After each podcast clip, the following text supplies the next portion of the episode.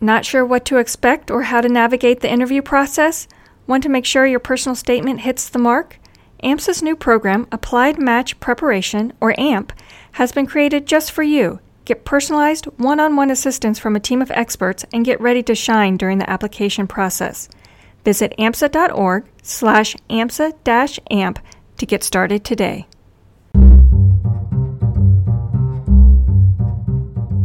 Leaving your personal statement to the last minute will lead to a frantic search for the right topic, and in turn, not your best work. So, how can you stay on top of your game throughout medical school? Welcome to the AMSA AdLib podcast, where you'll hear from med students and experts alike. I'm your host, Christine Camizio. Many of the timelines you'll see out there place preparing for your residency application in your third year of medical school. But waiting to think about starting on your application materials until then could mean you're missing out on getting the most out of a meaningful experience that took place in your earlier years. We spoke with Corb O'Connor, one of AMSA's Applied Match Preparation, or AMP, program coaches, who frequently works with medical students during the residency application process. My name is Corb O'Connor. I uh, have been an entrepreneur for the last uh, six years, and now um, have have done a little of bo- best of both worlds, and also work now uh, for a bank uh, in the IT side. But where I got my training was uh, in economics and in political communication, and of course, a lot of people nowadays think that's an oxymoron of political communication, but uh, the idea is that it's, it's a, a, morph between political science and journalism. So I spent a, a lot of my time when I wasn't uh, working in journalism, working for uh, small businesses, uh, writing and, and editing. We wanted to find out how medical students can start that thought process earlier than the third year of medical school without the added burden. So, Corb, what is the benefit to begin thinking about the residency application, in particular the personal statement, before that third year mark? Yeah, so a lot of the students we work with um, in with the with the association are figuring out. They say, okay, I have to write this the 750 word essay. What do I talk about? And they really haven't thought about these past three years as a, a story or reduce down uh, their past three years to a story. And so, what I think is is helpful um, is for students to be thinking about these experiences that we're having along the way and doing what really good writers do, and that is writing a lot of disjointed paragraphs.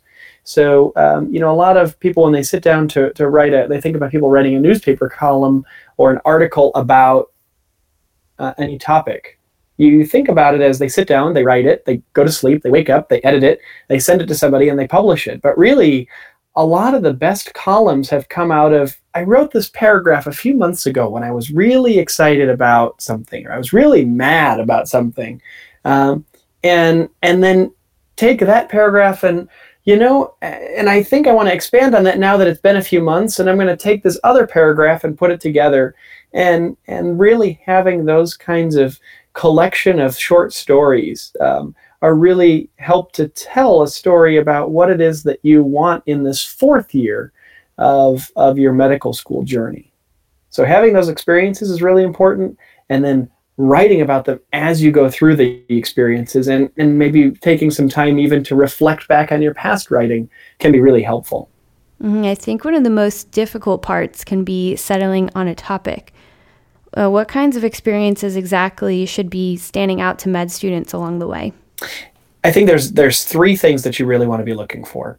Uh, one is experiences that that showcase you and diversity, and it's purposely broad. So this might be you experiencing the diversity of the world. This might be you as a really diverse person in a non-diverse community or in a non-diverse workplace, and what that experience was like, what you learned from it this might also be an experience where you were the one watching diversity happen or an encounter with diversity. I think a second experience that's that might be important is those that stretch your comfort. When you get those assignments that really make you think and make you work hard and make you wonder at the very beginning you say I've done a lot of things in my life but I don't even know where to start with this one think about that experience as you're going through it or right after it happens and look back and say, what did I do? What did people around me do? How did people react? What did I learn? So those that, that stretch your comfort zone. I would say the third one would be, you know, those experiences where you are focused in the moment, where you aren't thinking about how am I going to capture this experience in my journal or how am I going to capture this in two years or in a year in my um, personal statement.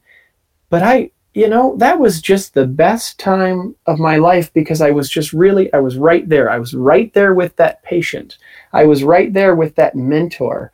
Or maybe even I was right there just doing my job in that part time job I had working at a hotel when this encounter happened and, and I it called all these skills to mind and or I just reacted. I just did this and I did that and I saw this transformation. I think those are the three kinds of experiences that really lead to really great personal statements and, and journals as well. So one's about those with you in diversity, those that really stretch you, and those moments where you're not thinking about anything, you're really focused in the moment, but le- later you look back and go, man, that was I was in my zone. That's that's where I want to be. Yeah, you talk about those wow kind of moments that a student has. Uh, from there, what should a student be thinking about and reflecting upon from that experience? Like, how can a student capture that moment in a meaningful way? Yeah, so I think there's two parts to that. One is what are the things that you could be reflecting on, and the second is how do you capture it. So uh, let me take what what do you reflect on first, and I, I think the first thing you want to do is is capture what happened. Just maybe it's just a sentence. Um, it, maybe it's it's a it's a audio message to yourself, a sort of a time capsule, um, and and it's just something that you. Uh, how am I going to explain this to? my significant other, to my kids, to um, a friend, to my parents. Going to go like, you know, honey, I had the neatest thing today. I was doing this when such and such happened, and then this happened, and it was so cool. And you're not thinking about, man, I, well, maybe you are, but hopefully not thinking about, man, I better prove to my wife that I know all about leadership and teamwork and collaboration. No, no, no. You're just you're I mean, maybe those are the kind of conversations that, that people have. I, I try not to do that with my wife, but I'm just focused on this awesome storytelling at dinner. And, and maybe I try to put put some jokes in there. Maybe I, I just but I really want to just take that person on the other end of the, the line or the writing with me into that experience. I'm thinking about as much imagery as I can. I'm thinking about as much quotes as I can. And I'm, I'm thinking about what is the big picture of all of this? And, and what is going to be, maybe at the very end, I'm thinking, what's going to be different because of this thing that I did or that happened to me today?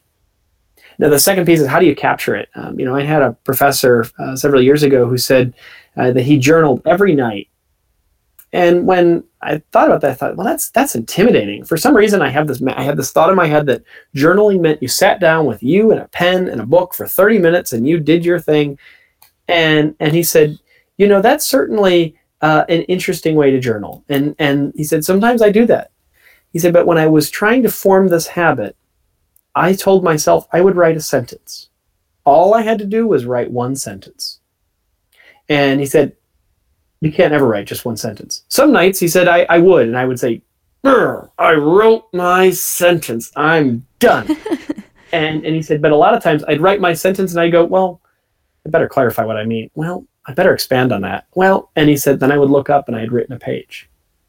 And, and I think when we're journaling, we have we're not thinking about this to send to anyone. Maybe you will. Uh, maybe you'll you'll be so proud of it, or or you know you'll you'll fine tune it. You know, my wife had this experience with um, privilege, and she was just had this really impassioned Facebook post that she wrote to someone. I said we should save that.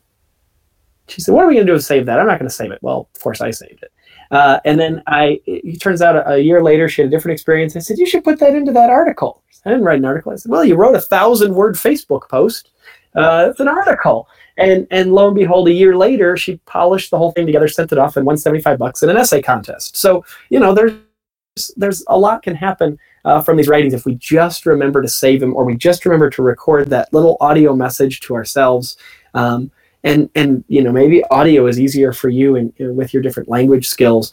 Maybe it's just more fun. Um, but but those are the things that I would be I would be thinking about. So now, ideally, a student has this big, long, beautiful ongoing log of their experiences over uh, over the years in medical school. And you mentioned looking back and revisiting those reflections over time. How would one go about that? Like, what what should uh, like what should someone be looking for when revisiting those past entries? I think it would be interesting. Um, to be clear, I, I, don't do this on a regular basis, and I wish I did. So uh, I'm not up. I'm not up on a tree, uh, sort of with the best plan. Uh, but but I think I think one thing that would be kind of fun to do is to go back and and think of it like you're tagging that journal article. If I had to capture this in a word or two or three, what would I what would I call this?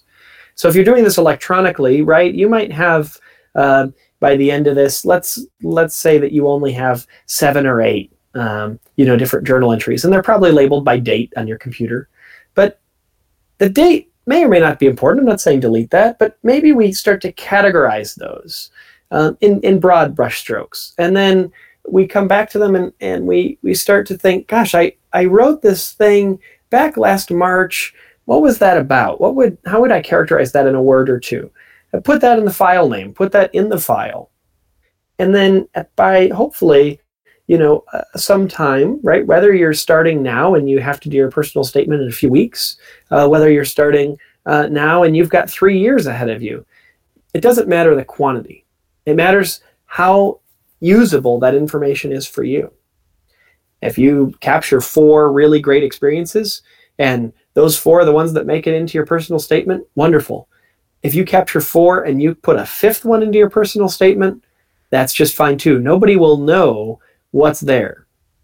I'd say if you're more of a pen and paper kind of person, uh, there is a, a, a company out there that makes these notebooks that you can pull pages in and out of and rearrange them. Uh, and they're just a lot of fun because their paper has a special hole punch where you literally get the joy of ripping a page out of your notebook and then you can put it right back in in a different place. And that might be another way to, to think about journaling, where your journal isn't chronological, your journal becomes categorical. And later on, when you want to give it to your, your kid or your grandkids and they find it, right, they can put it back in order and tell the story of, of grandpa's life. But for you right now, we want this to be useful for you. Um, I will say, by the way, that is an added benefit of, of journaling is to really have that experience, right? Imagine if you could look at your grandfather's or grandmother's thoughts when they were in medical school, when they were in college. Uh, that would scare you, maybe. But you know how fun that would be and maybe maybe that's the audience that you're writing to when you don't know why am i doing this maybe that can be the motivation for you how do you take those reflections and put them into action you have to remember is that this personal statement is not to talk about how great you are it's not to get them to hire you. This is all about a match. And I think that's the number one word that we have to keep in the in the back of our mind as we write anything. We are writing to one person and we are writing about a match. We have to be balancing arrogance and humility, and we want to be answering four questions. The four questions that we want to be answering, and, and these come from a, a colleague of mine, John Molitor, and he says uh, at the University of Michigan, he says, "Why are you interested in this specialty?"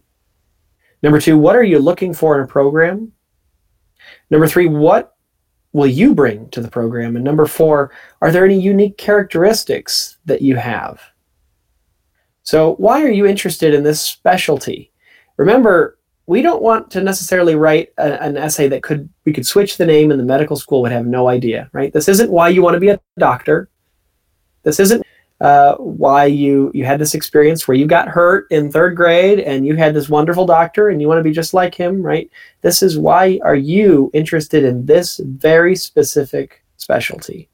Uh, what are you looking for in, in in a program in general these are the kind of things that you'll never see written on a program website, but that you know by talking to people or or you just know in your DNA. It's really important to me that I work in a program where they value this or where this happens or where the people around me believe this about medical care that I believe. Um, what are you bringing to our program? Those are those experiences that we've talked about that have really shaped you and, and those what is it that that's going to be different because of the experience it's not just about a great story that you're sharing it's not showing that you're a great writer The goal is what you're going to bring. And then the unique characteristics that you have. And those are those things that showcase you in diversity and diversity of thought, diversity of being, uh, diversity of activities that you've been a part of. All focused on that match. Uh, and putting them into action, are there any challenges you consistently see in that process uh, that med students should be looking out for? One of the things that a lot of students have mentioned uh, in their personal statements that I've seen is about how they've been the elected leader of this organization or they, they took on a leadership role in that organization. And we all take on leadership in our own way. But what is the what is the outcome of that leadership? The reader is not necessarily interested in you as the leader of the student body or you as the leader of the medical student association. What they want to know is what did you either learn from that experience or what did you bring to that experience? Because it gives them a foretaste of what's going to be different when you're on their in their program. So, what is it not only that that you um, did as student body president or student association president? What is it that you were able to? You brought all these people together, this diverse thought. Um, you showcase the process that you went through in a, in a concise way, but how is that different than anybody else and anybody else's experience? And, and that can sound intimidating because a lot of times we'll push back and be like, this is great. Congratulations on your election from two or three years ago. But what did you do? And the accomplishments can seem small. But what we want to be focused on is why does the reader care about that? And what is it that you're really going to be bringing to their program? AMSA AdLib is brought to you by the American Medical Student Association. I'm your host and the producer of today's episode, Christine Camizio. Joshua Caulfield is the show's executive producer, and Dr. Joey Johnson is AMSA's national president. We hope you enjoyed this episode and thank you for listening. If you've been enjoying AMSA AdLib so far, please let others know about the show by giving it a rating in iTunes. Just visit amsa.org slash adlib for quick links to our reviews page, or you can just search for AMSA AdLib in the iTunes store. And don't miss any upcoming episodes, be sure to subscribe today.